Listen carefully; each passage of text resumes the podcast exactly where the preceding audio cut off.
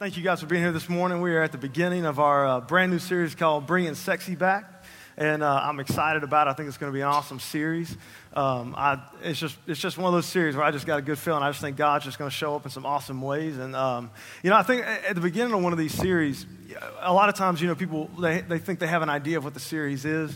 Uh, and I know I've made a lot of sex jokes over the last two weeks prepping everybody for this. And people have been kind of freaking out. And, you know, but listen listen, don't, don't think like this is a dating series and so it's only for young people or single people. Don't think this is a marriage series so it's only for, you know, it's only for people who are married. Don't think that it's a, it's a series all about sex and so it's, it's not for, well, I guess it's for everybody. But the idea is that, listen, I don't think that we have, and I, I don't think anybody really understands you know, where the series is going. And so I want you to be open um, to this. I really do. Listen, it's not going to get X-rated. You know, everybody's been, people have been like, well, I mean, how's this going to be? I mean, like, you know, you're talking about sex and stuff, and it's going to be, dude, it's going to be awesome. It's going to be great. Um, I'm excited about it. So open up your hearts and your minds to this, and, um, and then we will we'll go ahead and we'll get started. I'm excited. If you guys will just pray with me at the beginning of the series, we'll, we'll kick this thing off. God, I just want to thank you so much, Lord, just uh, for everything that you have done in the life of this church. God, I thank you, Lord, just for the, the new year, God, kind of, kind of coming to an end. God, we're getting in the flow of things. We're getting excited about stuff, or you know, we're getting into the uh, the meat. Father, I pray, Lord, that you just uh, as we start this series, or that you would just let your Spirit be with us, God. I pray, Father, right now that you will uh, just consume this church with your Spirit this morning, Lord God. As we as we go through uh, the subject, as we go through this series, God, I pray, Lord, that you would just open up our hearts and our minds to you, Father God. And I pray, Lord, that we will uh, come to know you, God, in a new way, Lord. That you would just uh, move in ways that we can't imagine, God. That you would just let your Spirit be with us in your holy and your precious name. Amen. All right, I, I, want to make one statement at the beginning of this so we can kind of get to where we're going. And this first statement is, and I think most of us on, on some levels we can agree with this right here, that this culture and this world, that we have a sex problem in this culture. We have a sex problem in this culture. It's not something that we want to talk about. Uh, it's not something that we really want to really want to get to because there's so many different sides of things. And, and I think the problem is when we start thinking about a problem, having a sex problem, you know, in our culture or something, one of the things that we tend to think is we've got one extreme or the other. You've got like the secular view of sex, and then you've got this weird oblong view of sex that sometimes the church has, like Christian Tingle, right? I mean, that's kind of how we, we view it. It's kind of like, listen, either you're a prostitute or you're a nun. And there's like, there's like no that's funny. You can laugh at that. Prostitutes and nuns are funny. You can laugh at that. And so, like, what I want you to understand is, is, that, is that we're not coming from this thing is that, like, that sex is a bad thing. We're not coming from this thing is that you have to, I think if this one or another one, I think that one they say, you know, we're going to save holding hands until marriage, you know, or something like that. Listen, the whole thing that, that we've got to understand is that there's a massive sex problem, and that sex problem in this country comes from the way that we view sex uh, and the way that we think about sex, uh, and the fact that the culture is teaching us about sex, and the church is not talking about sex anymore because they're afraid of awkwardness and awkward moments. And so I just want to bust the door down through this series, and at the beginning of this, we are going to be talking about sex, and we're going to be talking about sex because we have a sex problem, all right, but sex is not the problem. Sex is a good thing. Sex is a great thing. Sex is a beautiful thing. Sex, sex, sex, sex, sex, sex, sex, sex, sex, sex, sex, sex, sex. All right? Sex is a natural, beautiful, great thing that God has given this world and his people. It is not a dirty thing. It is not a gross thing. It is not a thing that is just to be, it, it is a beautiful, good thing. We have a sex problem, but sex is not the problem. All right, we have to come to terms on that early on in this series because I believe that this series is going to spurn a lot of conversations. Probably conversations that you already should have had, parents. Well, my son, you know, he's, he's 16. He probably doesn't even know about sex yet. you are outside your freaking mind. There's one thing I, I have, I've, I've been in and around youth ministry for a long time. There's one thing I have come to the conclusion of, and this is no offense. Parents are absolutely stupid when it comes to their own children. Yeah, everybody else is dealing with that, but not my child. I'm like, when I say things like 93% of all male teenagers between the ages of 12 to 18 view pornography at least once a month. Parents in this room sit there and go, Thank God my child's in that 4%. You lost your mind. We have a sex problem in this country. Do you know that we have two to three million sex slaves globally? Two to three million sex slaves globally. Sex slaves globally. And over 300,000 of those sex slaves are children under the age of 14. It's true. There is a, the statistics kind of vary, but there is a massive, massive majority of our teenagers who are not just view pornography, but are addicted to pornography. 53% of your marriages will be affected by some form of physical adultery. 53%. 53% some sort of sexual sin from your partner will affect your marriage. 53%.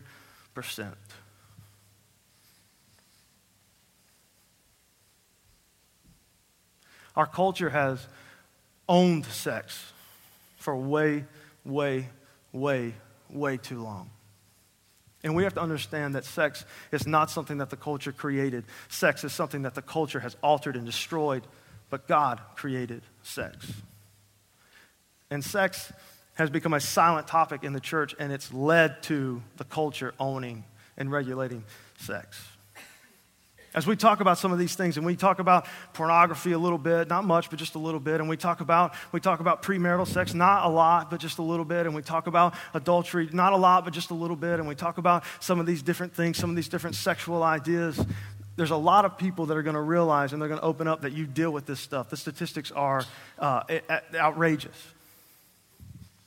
The majority of us in this room have dealt with some form of sexual sin, are dealing with some form of sexual sin, or will deal with some form of sexual sin, either against us or by us. Sex is a big deal, and we have a sex problem, but sex itself is not the problem. Sex is a beautiful, beautiful, beautiful thing. So, if sex is not the problem, then how do we have a bunch of sex problems? We have a bunch of sex problems because of the way that we view sex. When I was a kid, I learned something very, very, very early. And if you haven't learned this as a kid, let me go ahead and give you a lot of advice. All the things that are valuable in your home are hidden at the top of shelves. All the stuff that your parents don't want you to see or don't want you to play with, all this, the funnest stuff, top of shelves. The most valuable things they don't want you to break, they're at the top of shelves. I learned that as a kid. Anytime I was like, what's up there? Whatever's up there, that's what I want to get to. I want to get to that. Why do they put stuff up on the top shelf? Because it's valuable, right? Because it means something, because it's important, and they don't want your grubby little hands to get a hold of them and break them. Everybody's heard the term top shelf, right? I was watching a show called Bar Rescue. I know Bar Rescue, and I'm a pastor. It's a great show. I was watching Bar Rescue, and this guy who's made an entire living on running bars and he goes into these bars that are dying and going out of business and he, and he restores these bars and, and he, and he uh, does whatever he does adds you know invests in them and it's just a really it's a really cool thing. It brings a lot of jobs back um, to america. But one of the ones that he went into they were known up in new york they were known for having like the most available drinks and different things like that. And, and so they had so many i mean hundreds and thousands of different types of drinks. And because they had so many different types of drinks are you guys offended at this don't be offended at this. Don't be offended at this. Don't be a Pharisee. Don't be offended at this. Everybody, come with me in your mind to a bar. We're going to a bar. Mentally, we're going to a bar. We're inside of a bar. There's a bar owner. He's got tons and tons and tons and hundreds and hundreds and hundreds of different types of drinks, and he can't price them all. And so the guy gives him some advice. He says, What you need to do is you just need to break them down into three levels top shelf, which is where the term comes from, middle shelf, and bottom shelf. And he says, listen, put all your expensive, the most valuable on the top shelf, the middle grade on the middle shelf, and on the bottom shelf. And that way you don't have to have your, all of your waitresses and all your people learning all these different things. They just know top shelf is one price, bottom shelf is one price, middle shelf is one price. And so, but the problem was is that they started to do this, people were just coming in and they were accidentally dropping something from the top shelf to the bottom shelf and it was selling for something way cheaper. So you would have something that was worth $1,000. You'd have a bottle of wine that was worth $1,000 or $1,500 and it was selling for $10 and $15 right? Because something on the top shelf is super valuable. When you take something from the top shelf and you move it to the bottom shelf, it loses its value. See, what happens is, is that when you have something on the top shelf, you have something on the top shelf because you don't want everybody to get their hands on it because it's valuable, because it's important, because it holds something of worth, right? And when you take something from the top shelf and you move it to the middle shelf, or take something from the middle shelf and you move it to the bottom shelf, the value of that thing drops significantly. And what it does is it allows more people to get their hands on it. It allows anybody can walk in and spend $10. Anybody can walk in and spend $15, but not everybody can walk in and spend $1,500. And if you spend $1,500 on a bottle of wine, you're an idiot. All right, because I, will call any man a liar who can taste a $1,500 bottle of wine and a $10 bottle of wine and tell me the distinct difference. This one was grown in Napa Valley. This one was grown in my uncle's backyard. Let me tell you the only difference between a $1,500 bottle of wine and a $10 bottle of wine. Somebody made $1,450 off your $1,500 bottle of wine, and somebody else only made $5 off the $15 bottle of wine. Profit is just about it. But when you take something from the top shelf and you move it down to the bottom shelf and you make it easily accessible, and you take the worth and you take the value of something and you drop it down, it becomes something that everybody can have and everybody can use. And what we've done with sex, we've taken sex and we've taken it from the top shelf where it belongs and we moved it down to the bottom shelf. We've taken this thing, sex, that is so important and so valid in God's eyes, and we've dropped it down to the bottom shelf. And what I want you to understand about taking sex and dropping it down to the bottom shelf, we're not taking sex on the top shelf and dropping it down to the bottom shelf just because. We're doing that because we don't understand what sex is. Truthfully, we don't. There's Christians who have been married for 50 years, and to this day, you still don't know the beautiful importance and the spiritual strength of what sex actually is. We don't understand the value of sex because we don't understand the value of marriage. We take sex from the upper shelf and we bring it down to the lower shelf because we don't understand how important it is. We don't understand how important it is to God. We don't understand how important it is to marriage. We don't understand how important marriage is to God.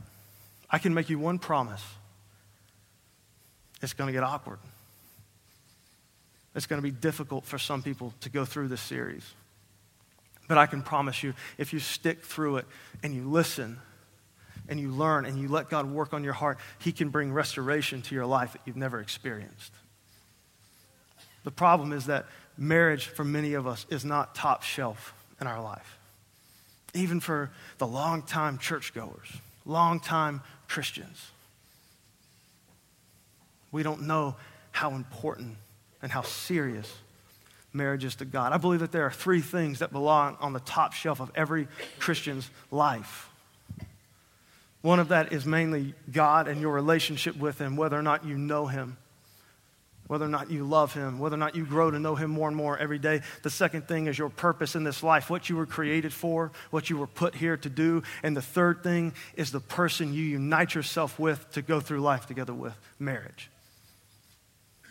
If any one of those three things are not on the top shelf of your life, I can promise you that you are opening up the door for Satan and the enemy to bring destruction into your life.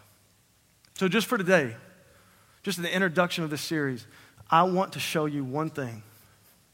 I want to show you God's view of sex and what sex is. And let that open up the door of our hearts for the rest of the series.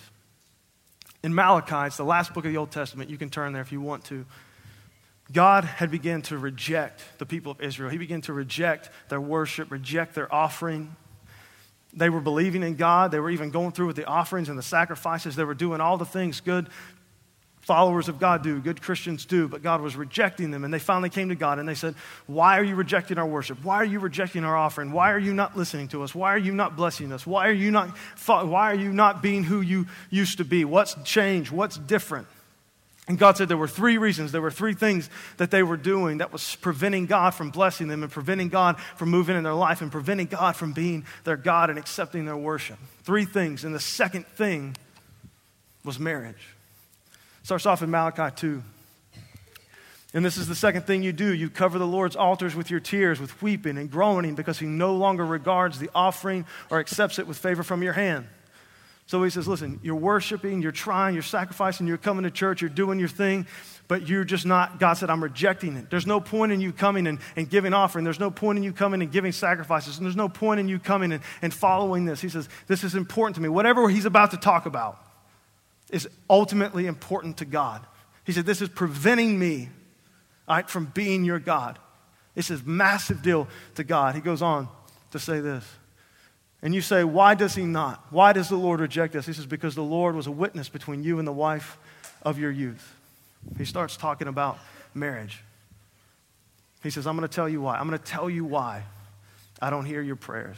That's what he's talking. I'm not saying this to you. I'm saying this is what God was saying to the people of Israel. I'm going to tell you why when you when you come to the temple and you offer your sacrifices, something is going on in your culture, something is going on in your life that is incredibly important to me, but you don't see it as important. And I'm going to tell you what it is. He says, it's your marriages.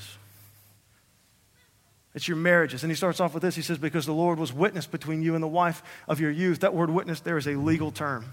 It means that God was a legal witness, God was a legal aid in the point of your marriage. You can go ahead and go on. It says God is involved on a legal level. I want you to understand.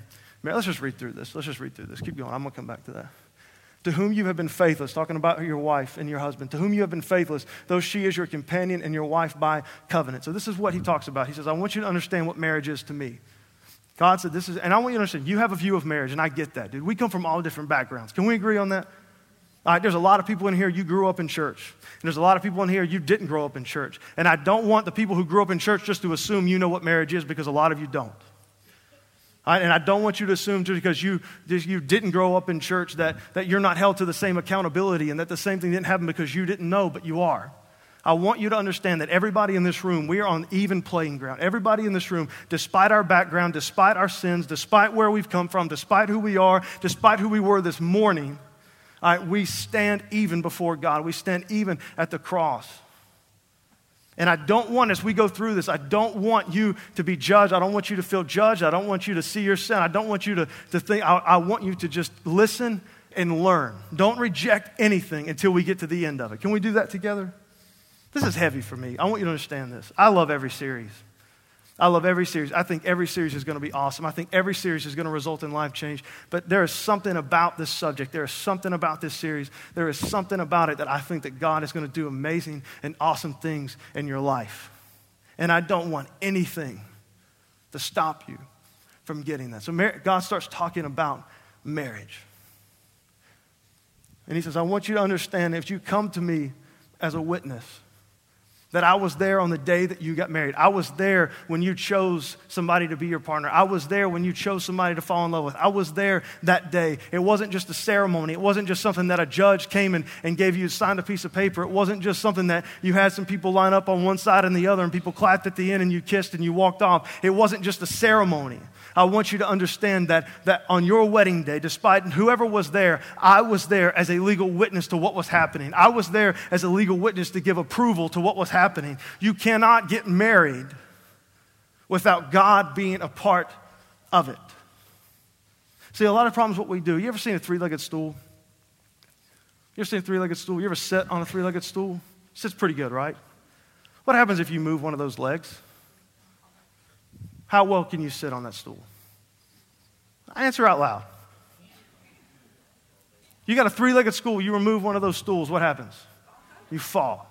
See, a lot of times what we try to do is we try to go, our culture, our, our, people, even us, we try to go to the, to the altar, we try to go to the church, and we try to have our weddings, and we try to have our marriages, and we sign pieces of paper, and we go through it, but we forgot to invite God to the marriage.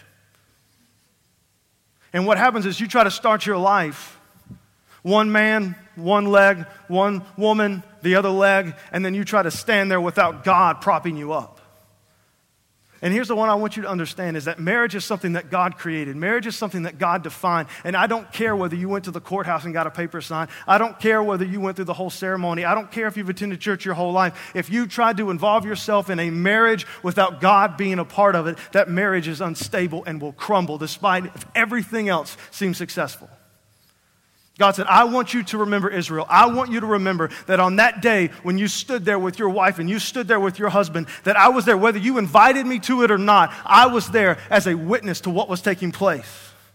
It's a great and massive deal to me. And he said, To whom you have been faithless, talking about your spouse, though she is your companion and your wife by covenant. So he just goes by and he says, Listen, this is what a marriage is. A marriage is when one person decides that they want to be companions with another person.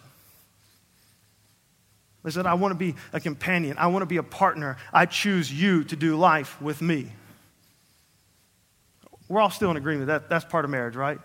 You meet somebody, they're hot, uh, you're attracted to them physically, then you get to know their personality. It's not really the other way, right?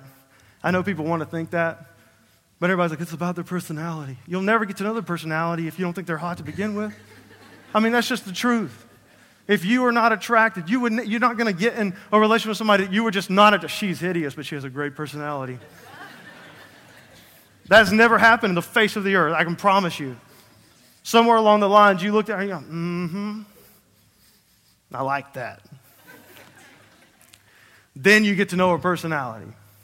That's how it works. That's how it happens. When you're choosing a companionship, it starts off with this friendship or this relationship or this physical attraction, and then you start to hang out with each other and you start to get to know each other, and there's something about her or there's something about him that connects you with them, and then eventually you get to this idea that this is the one I want to do life with. This is the one. This is the companion I want to be. I want to partner in life with this person. I, whatever it is, man. Maybe she could. Maybe she could sing. Maybe she was a good cook.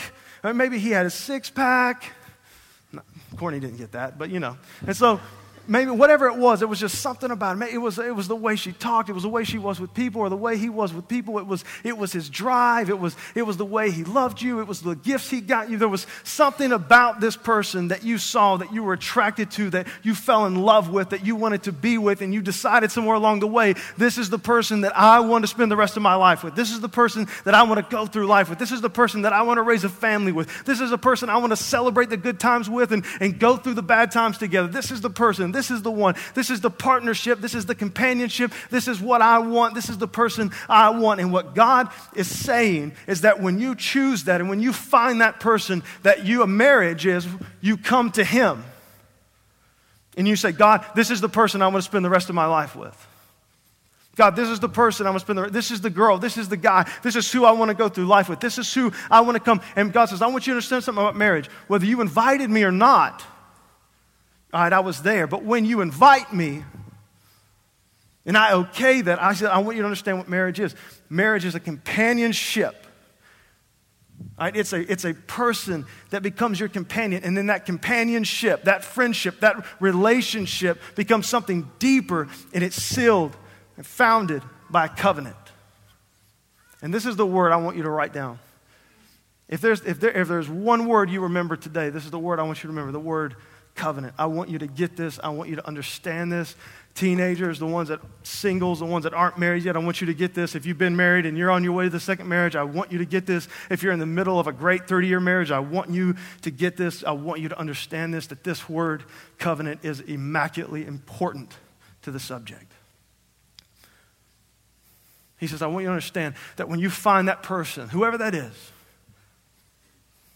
that person that you love, that person that you want to spend the rest of your life with, and then you come to me with that person and you say, I want to marry this person, I want to partner with this person, I want this to be, then God says, then we're going to be in a covenant together. Listen, this is God's view on marriage, not yours. God says, when you pick that person, when you decide, when you find that person that I've designed for you, and you, and you guys come together and you decide, you declare, I want to I wanna be, I want to be partnered with this person in life, you stand before me, and then we're going to make a covenant together. Do you understand the marriage ceremony? Do you understand what is happening in that moment?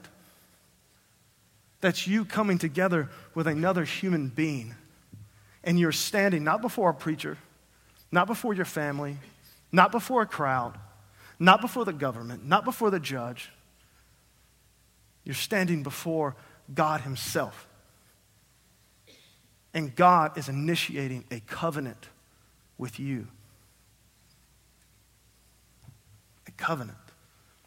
A covenant is a deep spiritual agreement that you will be with this person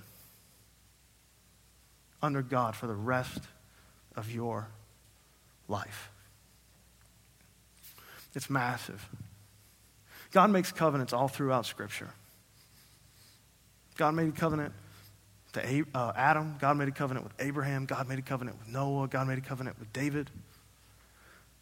They're massive, massive moments not just in their lives, but in the life of history. When God makes a covenant with someone, it is massive.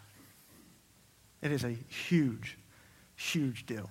And the way that the majority of these covenants were made in the Old Testament, something was killed. It was a blood covenant, something was sacrificed. It's much like, you know, you hear the old gangster stories and the whole mafia deal when you go in and you're going to join the family, La Cosa Nostra. I was sick, not sick, I was just feeling like crap the other day and I watched some TV. I couldn't sleep, it was just horrible. And a two hour show on the mafia came on and I watched it. Only time in my life I regretted being a preacher. I was like, oh, that would be so cool to be in the mafia. Oh, gosh. Well, I watched it, and, and one of the things that they do is they go in and they make a covenant. You can Facebook quote that. Jordan said the only time he regretted being a preacher so that he couldn't join the mafia. You can hold that against me later in life. But one of the things that they do when they come into the mafia, it's this lifelong thing. Whoever the, the, the godfathers, they do a couple of things. Whoever the godfather was, they would come in and they would, they would cut the hand of the godfather and they would cut the hand of, the, of the, whoever was joining the family, and then they would join together and they would go through the little ritual. And the idea was that this is a covenant. This isn't a promise. This isn't a, yeah, I'll get it done. This isn't a thing. This isn't, it's not like when I tell Courtney I'm going to take the trash out. It's like, this is like a thing that will actually happen. All right, this is a covenant.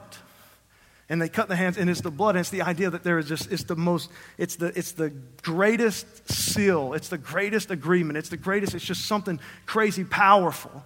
And in every covenant we see in, Bible, we see in the Bible, there is something like that. There's either blood or there's something that kind of cements that together, that covenant, that, that agreement, whatever that is, that, that union. And I want you to understand that because the next sentence that God is about to, to say should create a paradigm in your life of marriage and relationships and dating and sex that should ultimately change your view on everything if you don't already hold this view. He said the companionship right, is founded in, in a covenant between God and man. And then he goes on to say this. This is talking about God. Did he not make them one with a portion of the Spirit in their union?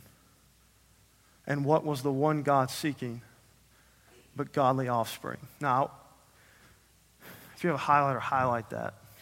I want you to understand what God is saying to his people, what God is saying to you, to me about marriage and about relationships. He says, when you chose your companion, when you chose your partner that you wanted to do life with, and you came to me, and you said, God, Father, this is the one I want to do life with. And I approved of it, and I stood there as a witness to this companionship and I gave my approval. And then not you, the man and the woman, not you two, but the man, the woman, and God, the man, the woman, and me. We came into a covenant together. And in that process of that covenant, I united you together and I made you one. Jesus says it like this in Matthew. He said, This is why they will come together. Two flesh will become one flesh. Two flesh will become one flesh. You'll no longer be a man. You'll no longer be a woman. But you will be man and woman, husband and wife. You will be one body, one flesh, united in God. I want you to understand that. I want you to get this because you think, well, that's not new. We get that. I've heard that. That's what it is. That's what it is. That's what it is. That's what it is. But I want you to, I want you to really read this. He says, Did I not make you one? You did not make yourself one. God Himself got involved and made you one. And the blood that held the covenant together wasn't blood this time, but it was the Spirit of God Himself. It was God's living Spirit. That was the cement, that was the glue that united you together with your spouse. So let's just back up for just a second. You start dating. You run into this girl, run into this guy. They're hot. You're attracted to them in some level, some way. You see them, you go on a date with them. All right, you take her someplace nice. You guys start to talk. You guys start to figure each other out. You start to realize there's something special. There's something great. There's something amazing about this person. You decide that this is it. This is the person I want to spend the rest of my life with. This is the person I want to be a companion with. This is the person I want, I want to raise children with. I want to go through my career with. I want to serve God with. This is it. This is the person. and then you both feel that way, and then you both you come to God and you say, God, this is the person, this is it. God stands as a legal witness to what is happening. He gives the approval, and then He joins you together with His own Spirit, and you make a covenant. And then you and your wife, or you and your husband, are joined together by the Spirit of a living God. It physically, spiritually, and emotionally, you become connected in the deepest way imaginable to another human being. And Jesus even says this is why they will leave their family, they'll leave their father, they'll leave their mother, because they will become one person. It's massive. It's massive. It's massive. The covenant is a union of two people becoming one, sealed together by the Spirit of God. That's what the ceremony of marriage is. That's what happens. That's what takes place during a marriage. It's an eternal bond sealed together by the Spirit of a living God. And do you know how this process ends? This process ends. It's consummated by sex. Go to the next slide. The entire process is completing during the initial act of sex. That's what I want you to understand. I want you to get this. Because there's a lot of people in this room that everything I just described, that wasn't your first time. What sex is originally designed for is to be the physical spiritual, and emotional act of two souls, not bodies, souls being knit together by the presence and the spirit of a living God. That's what sex is. See, sex is top shelf. Sex isn't just something that happens in a car after a Friday night football game. Sex isn't just something that happens on the weekends, sex isn't just a thing. Our culture says it's that way, and, and we think it's that way, and, and that's what sex has been watered down. It's just a thing, it's just this physical thing, isn't it? It's just like working out. It's just a, it's just a part of dating.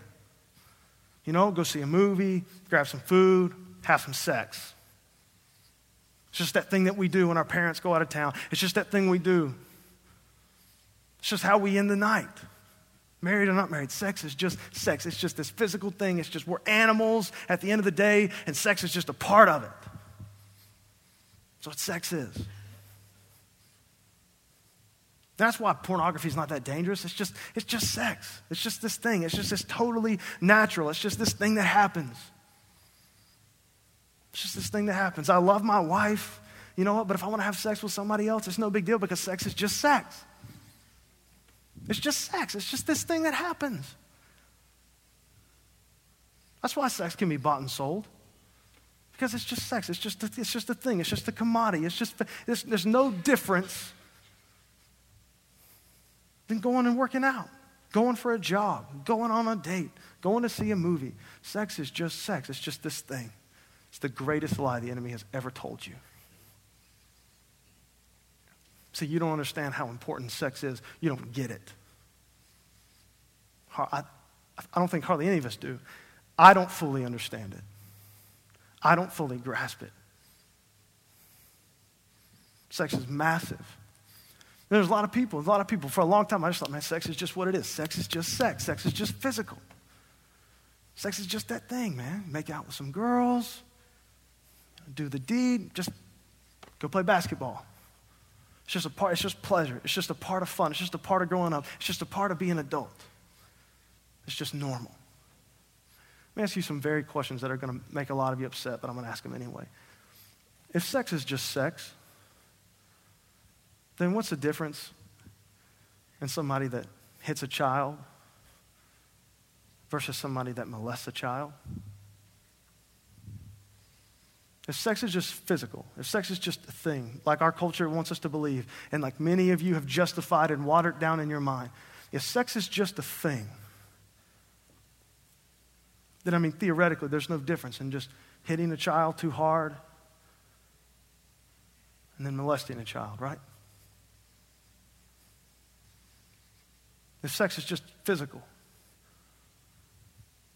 why can a woman get beat by her husband and recover fine? But when she goes through the horrific act of rape, why does it destroy her? Sex is just physical. See, you can't have it both ways. A lot of people in this room, sex is just sex when you want it to be. But you know as well as I do that sex is not just sex. There's a massive difference in hitting a child. A child can get beat and forget it and move on in life. But you take any counseling class and they'll tell you if a child goes through sexual molestation outside of a great act of God, their life will be affected for the rest of their life. That's because sex is not just sex. Sex is massive.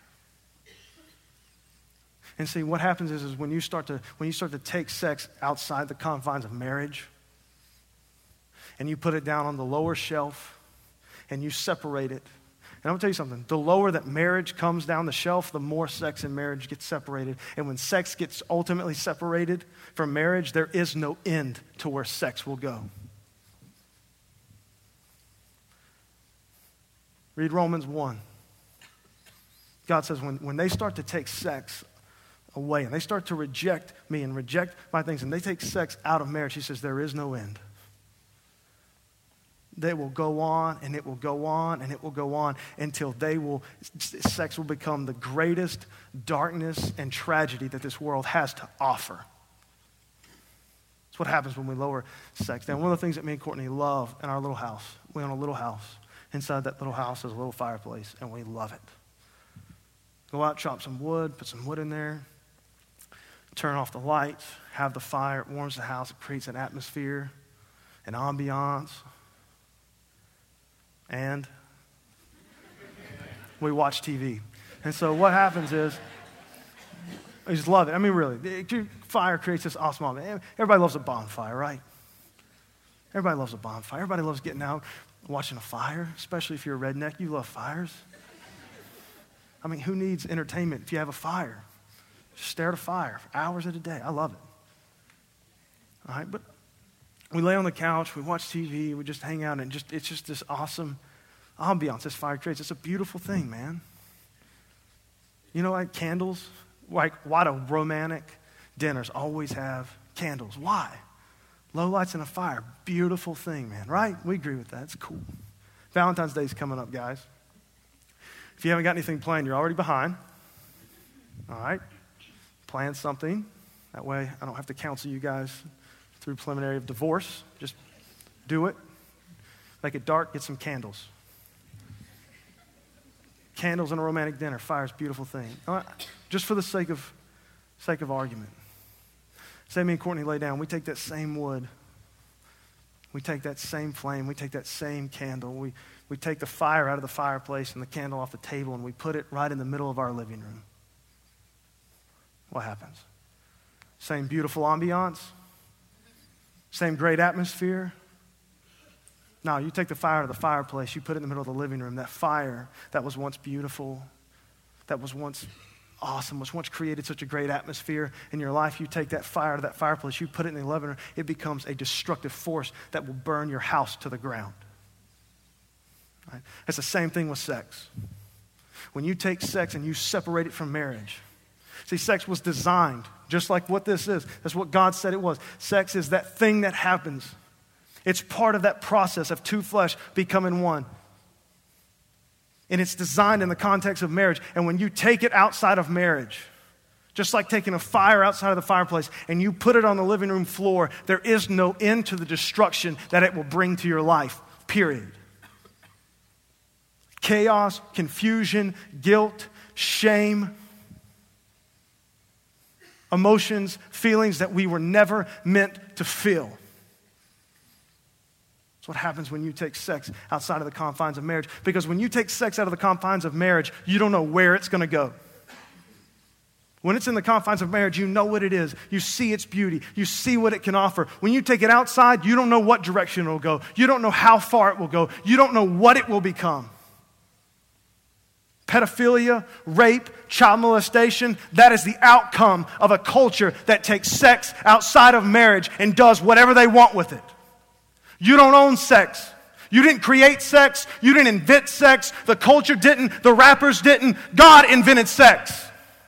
God created sex. God created marriage. We are mere humans. We do not have the divine right to take what God said belongs on the top shelf and put them on the bottom shelf. And when we look God in the face and we spit in his face and we take one of the most important, beautiful things that he's given us and we lay it down on our living room floor and we do whatever we want with it, we will pay the consequences when it burns the house down. Sex is a great, magnificent, beautiful gift, and when it is taken out of the confines, the designs of God, it will take everything from you. Everything. And despite all the horrificness that it can bring, do you know the one thing that it will take from everybody? The one thing many of us have never experienced. Many of us have never experienced. And those of us that have, we look back and we know we did it and we know we missed it and we pray to God that one day we'll get it back. Do you know what it is? Do you know what sex will take from you outside of marriage? The greatest thing true intimacy and true love. See, a marriage paper doesn't give that. That's why a lot of us are in long term marriages and we hate each other. We've become business partners. You make this money, I'll make this money. We'll live in this house, we'll pay our bills. Occasionally, we'll have sex with each other, but we don't love each other. We have no idea what intimacy is, and man, I just can't wait to die. Well, I mean, some of us are laughing, but how many people do you know that that is exactly what it is? People who are married and don't know what intimacy is. See, intimacy, love, companionship, that deep seated part of marriage, man, that's the gift. To experience that love. And see, in the way God designed it was that you would you'd meet somebody, man, you'd be attracted to them. You'd get to know them. You would fall in love with them. You would bring each other to God. God would be a legal witness for you. He would okay it. He would approve it. You and him and, and, and your spouse would come together in a covenant then through God's Spirit, He would unite you together into one flesh, one spirit, one person. And then you would begin a sex life, an intimate, loving sex life. And out of that love and that companionship and that intimacy comes what? Comes life. He says, What was the one thing that our God was after? Life, offspring. Not your job, not your career. Greatest thing you will ever do in this life is give life. And God says, that's the design. That's what marriage is. That's what sex is. It is companionship, partnership, intimacy. And we get to experience not only love and intimacy and life with God, but we get to experience making life and giving life. Sex is a massive, massive, massive, massive, massive deal. We have a sex problem in this culture. But sex is not the problem. Sex is a beautiful thing. The problem is what God says needs to be top shelf, we've made bottom shelf. The problem isn't that we don't find worth in sex or don't value sex. The problem is, is that we don't value God, God's view on marriage. We don't get it. We don't understand it. We don't think it's as important as it is. It's not important to us like it is to God. Marriage isn't top shelf. That's the problem. And here's where I'm going throughout the course of this series. Because this one thing is true for many of us marriage isn't top shelf. We don't get the value of it, we don't get the worth of it. We don't have the worth of sex. We don't see the value in sex. We move sex down to the bottom shelf because we don't see the worth of marriage. We throw the worth of dating right out the window. We don't understand how important it is. We don't get dating. We don't get the point of dating. We don't understand the valuable of, of building relationships. We throw all that out the window because it's all on the bottom shelf. If marriage is on the bottom shelf, dating's on the bottom shelf, sex is on the, on the bottom shelf. And when you just start kind of giving yourself away to, to dating and relationships and sex, what slowly begins to happen, and we'll learn this if you don't already know it, you start to devalue yourself you start to devalue yourself. We have a sex problem. The problem isn't sex. The problem is that marriage and what marriage is, and God and who God is to us in this marriage, it's not top shelf. We don't value. And because we haven't valued it, we've made a ton of mistakes. We've brought sex way down. And we've all sinned. But I want, I'm going to close out today with a, a plea to you. Anybody remember the story in John about the woman in adultery? The Pharisees um, wanted to trap Jesus. And so they found this woman, they caught this woman in the act of adultery, and they grabbed up this woman and they brought her to Jesus and they threw her down before Jesus and they said, We caught this woman in adultery. Our law says to stone her, to condemn her, to kill her. What do you say? So now you got Jesus standing there. You know Jesus. Cool cat. Doesn't even really address her in the beginning, doesn't really address them or what they say. He just says, okay, you're right. You called her an adultery, so stone her. But whoever has no sin, Whoever has no sin in their life, you cast the first stone. And then the Bible says that Jesus bent down and he started to write in the sand. Now, it doesn't say what he wrote, but it said as the Pharisees watched whatever it was that he was writing, they dropped their rocks one by one and they turned and they walked away. And then Jesus looked down at the woman who was clearly guilty of adultery, face down before him. He says, Where are the. Uh, where are the guys that are condemning you? She said, They're gone. And he said, Well, I don't condemn you either, so go and sin no more. And then he walks away. It's a beautiful story. Beautiful story. Beautiful story. Because you have this woman who was caught in adultery, deserved death, clearly guilty. But she bows down before Christ Christ sees her. She knows that she's done wrong. And Christ forgives her, tells her not to sin, and, and moves on. It's beautiful, beautiful story of restoration. But there's two warnings I want to give you.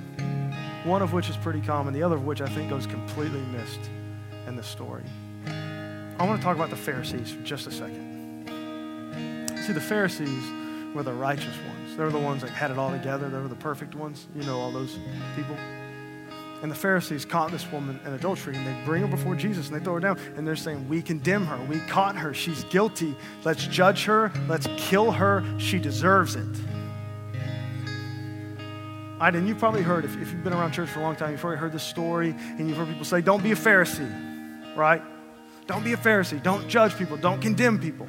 Okay, point number one don't be a Pharisee throughout this series. Very basic. You all saw this coming. Don't be a Pharisee throughout the series. Don't hold people in judgment. Don't condemn people because we're talking about some of the, the stuff nobody wants to talk about. We're talking about the stuff that nobody wants to talk about. We're going to get into some things that nobody really wants to talk about. All right? And here's the news. I want you to understand this. Everybody look at me. I want you to get this. No matter what you think about this series so far, I want you to understand this. That the people closest to you are dealing with these things your own children, your husband, your wife, your parents, the people sitting next to you in this very moment. There are people in this room that are hurting because of sexual sin. There are people in this room that are destroyed emotionally because of sexual sin and promiscuity. There are people who are sitting in this room right now, they have dark secrets that eat away at them. And because of the Pharisees of this world, because of the judgment and the condemnation that the church has had on this subject, they've sat there with it inside of them. And instead of dealing with it, they've let it eat them up.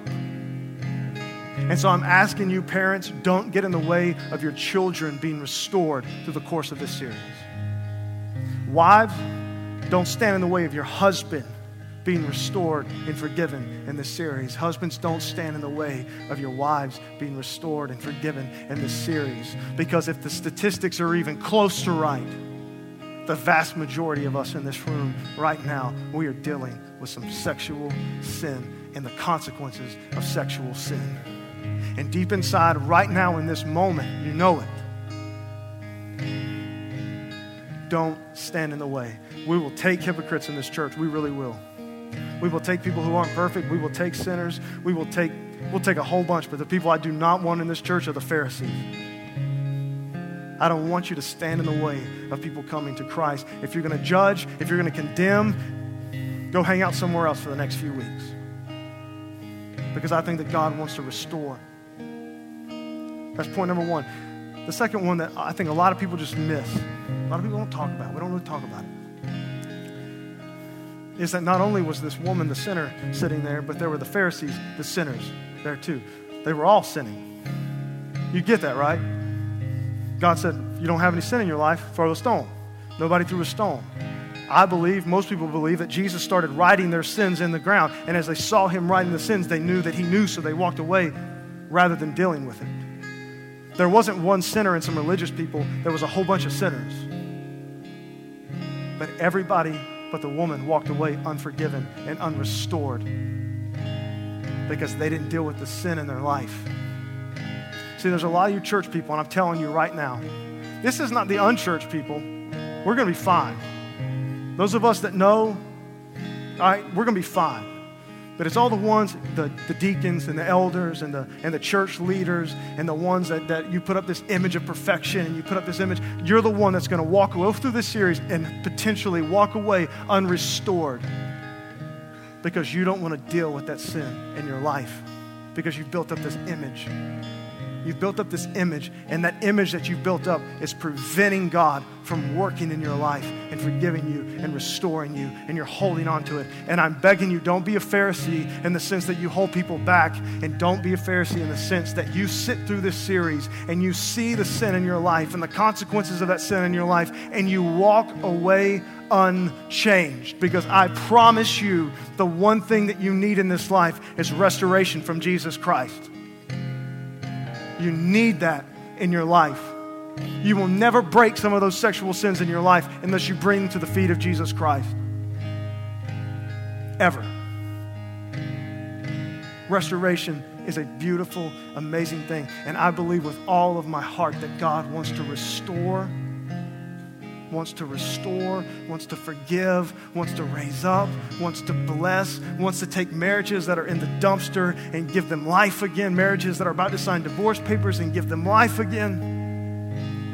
Some of you guys, some of you women, you've been dealing with secret sexual sin for a long, long, long, long, long, long time. And God wants to dig deep down into your soul and your mind and your heart. And He wants to find it and He wants to get it out and He wants to be done with it.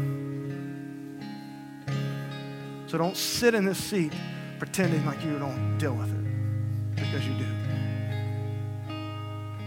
And the second thing I want to do throughout the course of this series is I want to bring some preparation to your life. For the single people, I want to prepare you for your next dating relationship. I want to prepare you for your next serious relationship. I want to prepare you for marriage. Right? For the young people, you think marriage is way off.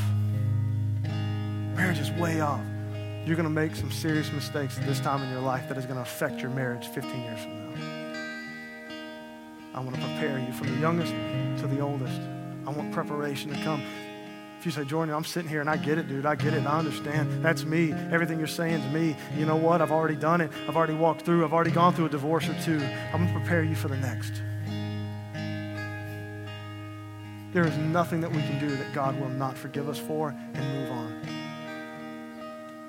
No matter where you are in life, I believe in this series, God can bring preparation and God can bring restoration to your life. And so, as we kind of close today, my goal this morning was to simply teach you and show you what sex really is and how beautiful and amazing it is and what it's supposed to be in God's design. And we're going to talk a lot more about it. We're going to talk a lot about dating. We're going to talk a lot about marriage. We're going to talk a lot about dating inside of marriage. To talk about a lot of awesome things. And I believe God wants to do nothing but give us life through this series. And so I would like everyone to join me together today and this week and pray for the rest of this series. Parents, I would love for you to spend some time this week praying for your children and your teenagers and your kids and even your 20 somethings and 30 somethings. Just pray for your kids. Husbands, I would love for you to take some time this week and pray for your wives. Pray for preparation and restoration. Wives, I would love for you to pray for your husbands. Children, I would love for you to pray for your parents and pray for yourself. join me in prayer that God will move in this series in a way that we can't imagine. Pray for restoration to come. The second thing is, is that every Wednesday, we're going to post something on the website and we'll share it on Facebook. So if you're not connected to those two things, get connected. And it's going to be what I'm calling conversation starters for husbands and wives to have, for teenagers to have. It's not going to be complex. It's not really going to give answers. It's just going to be conversation starters. And I'm going to ask you to talk about some of these things. Have some confession time, have some talk time. Talk about some of these issues. Talk about some of these problems as we go through it. And remember, don't be a Pharisee. Don't be the one that stands in the way of your loved one finding restoration in Jesus Christ. And the last thing, open with you this morning so that we know.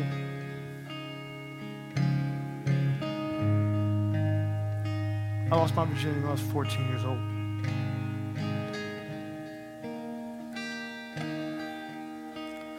I remember being 11 years old, and I walked into a, a Books a Million, and I went into the bathroom, and there were two, two magazines sitting on the back of the toilet. I remember opening up those magazines and, and finding something I'd never seen before.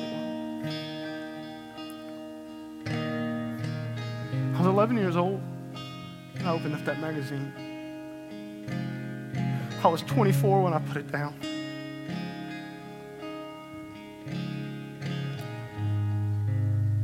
There's deep seated sexual sin.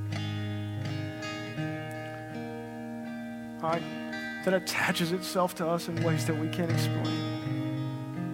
And for many of us, it holds on to us, and we become so good at hiding it and covering it up.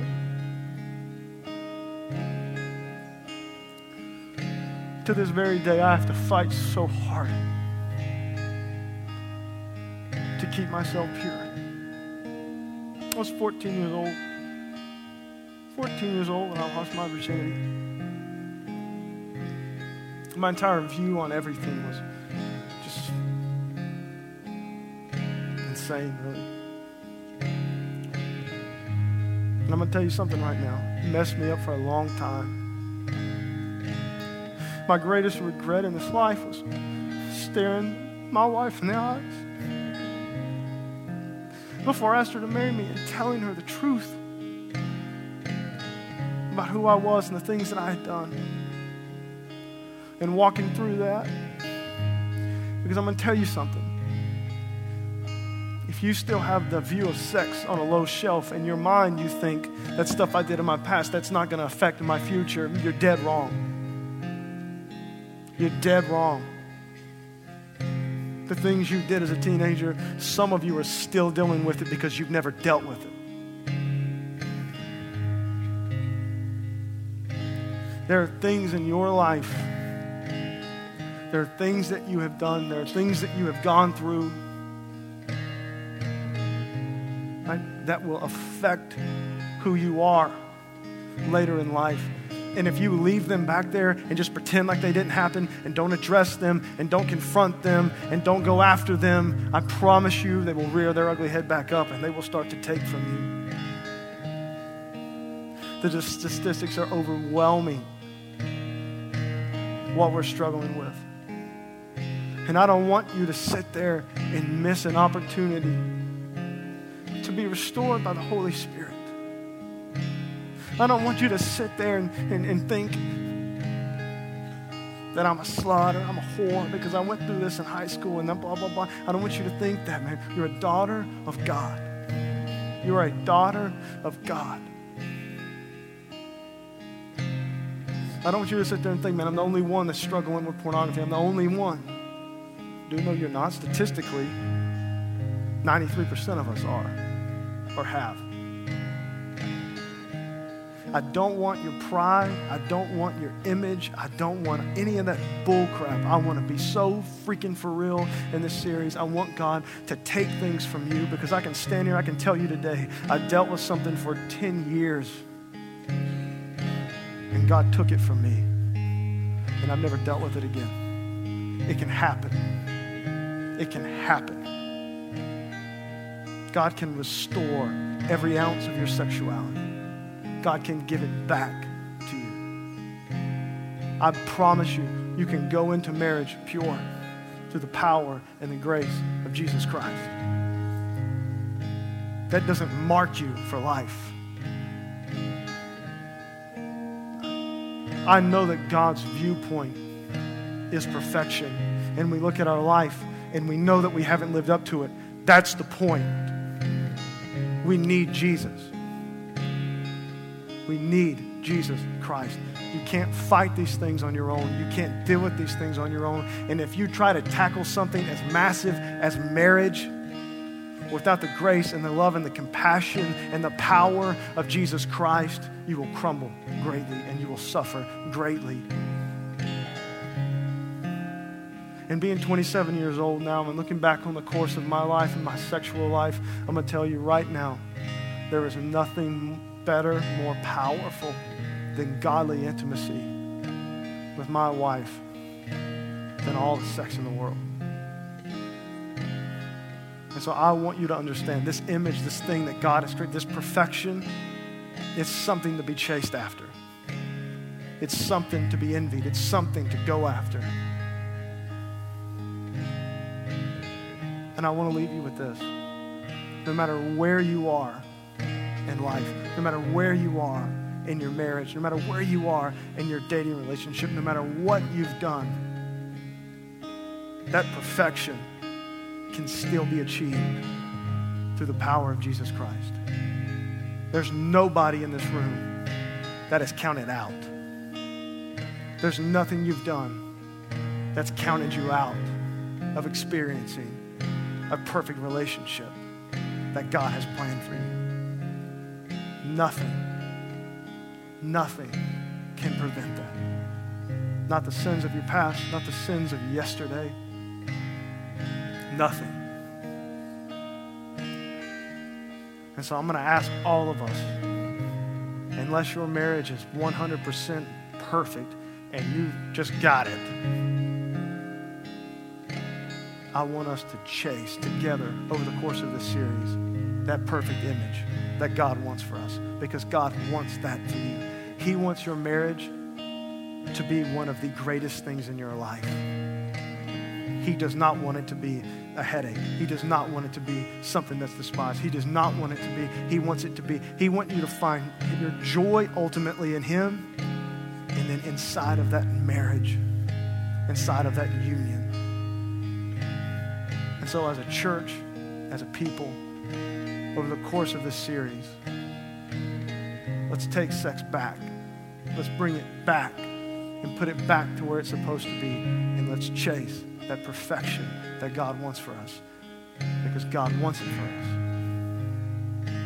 you guys will stand with me. I pray, Lord, right now that you will let your spirit and your presence rest in this room this morning. God, I pray, Lord, right now that you will move, God, in the hearts and the minds every single person in this room, Lord God.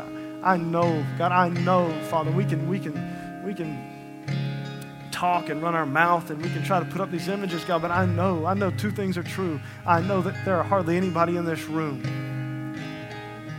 that has experienced the perfection of what you want for us in our relationships and in our marriages and in our sex life. God, I know that. Father, and I also know that there's nobody in this room that doesn't want that perfection. I know that everybody in this room right now, God, they want that. They want what you want for them. They want that greatness. They want that pleasure. They want that happiness. They want that joy, God. And I pray, Lord, right now that you will let your spirit and your power guide us to that over the course of this series, God. I pray, Lord, right now that you will not let any sins of our past, God, any viewpoints of the past, God. I pray, Lord God, don't let anything, anything that we've done hold us back, God, from chasing that. Don't let us sit here this morning and think we are unworthy. God, because we find our worth in Jesus Christ. And because of what Christ has done on the cross, we stand here this morning cleansed, available to chase after what you've got planned for us. God, I pray for every single single person in this room, Lord God, every single person, every single teenager, college kid, 20 something, 30 something that is that is looking, God, to date. I pray, Lord, for those single people that you will let your spirit be with them, God. I pray, Lord, that you will begin to work on their heart and work on their life, God, that you will reveal yourself to them, that you will make yourself known to them, that you will teach them, that you will restore them, and that you will prepare them for the future, Father. I pray, Lord God, for all the relationships, the dating relationships and the engagements, Father God, that you will put your hands on them, Lord God. I pray, Lord, that you will reveal and convict, God. I pray that you will prepare and restore them, God, for the marriage that's ahead of them, God. I pray, Lord, right now for all of the marriages, Father God, that are dealing with some of this stuff and maybe they don't even know they're dealing with it, God. But I pray, Lord, right now that you will bring an intimacy and a love, God, and life back to every single marriage in this church, God. I pray, Lord, that you will take the marriages that exist in this room, God, and that you will give them life. You will breathe life into them, God, that we will experience a joy, God, in our marriages that we didn't even know existed, Father. I pray, Lord, right now that you will let your spirit, God, from the youngest to the old, to the single, to the married, Father God, that you will move in the hearts and the minds. I pray, Lord, that you will shift us and drive drive us, Lord God, to that top shelf, God, what you have planned for us, God. I pray, Lord, anybody, anybody, today, next week, at the end of the series, God, anybody that draws close to you for restoration, that draws close to you for forgiveness, that draws close to you for healing, God, for forgiveness, God, for salvation, Father, I pray, Lord, that you accept them with loving, open arms, God. Father, you are holy and you are magnificent. I believe you are a miraculous God, and you can bring comfort and healing to every situation in this room. I pray, Lord God, let us leave here with an open heart this morning. I pray, Lord, that your will will be done in this house through this series. Consume us as we worship, Father. Every single week, this altar will be open for you to pray for you to seek healing, for you to seek forgiveness, for you to simply pray for your family, for you to pray for your kids. This altar is open for anything you need it for. And I believe with all my heart that God is here. Let your spirit be with us this morning. In your holy and precious name.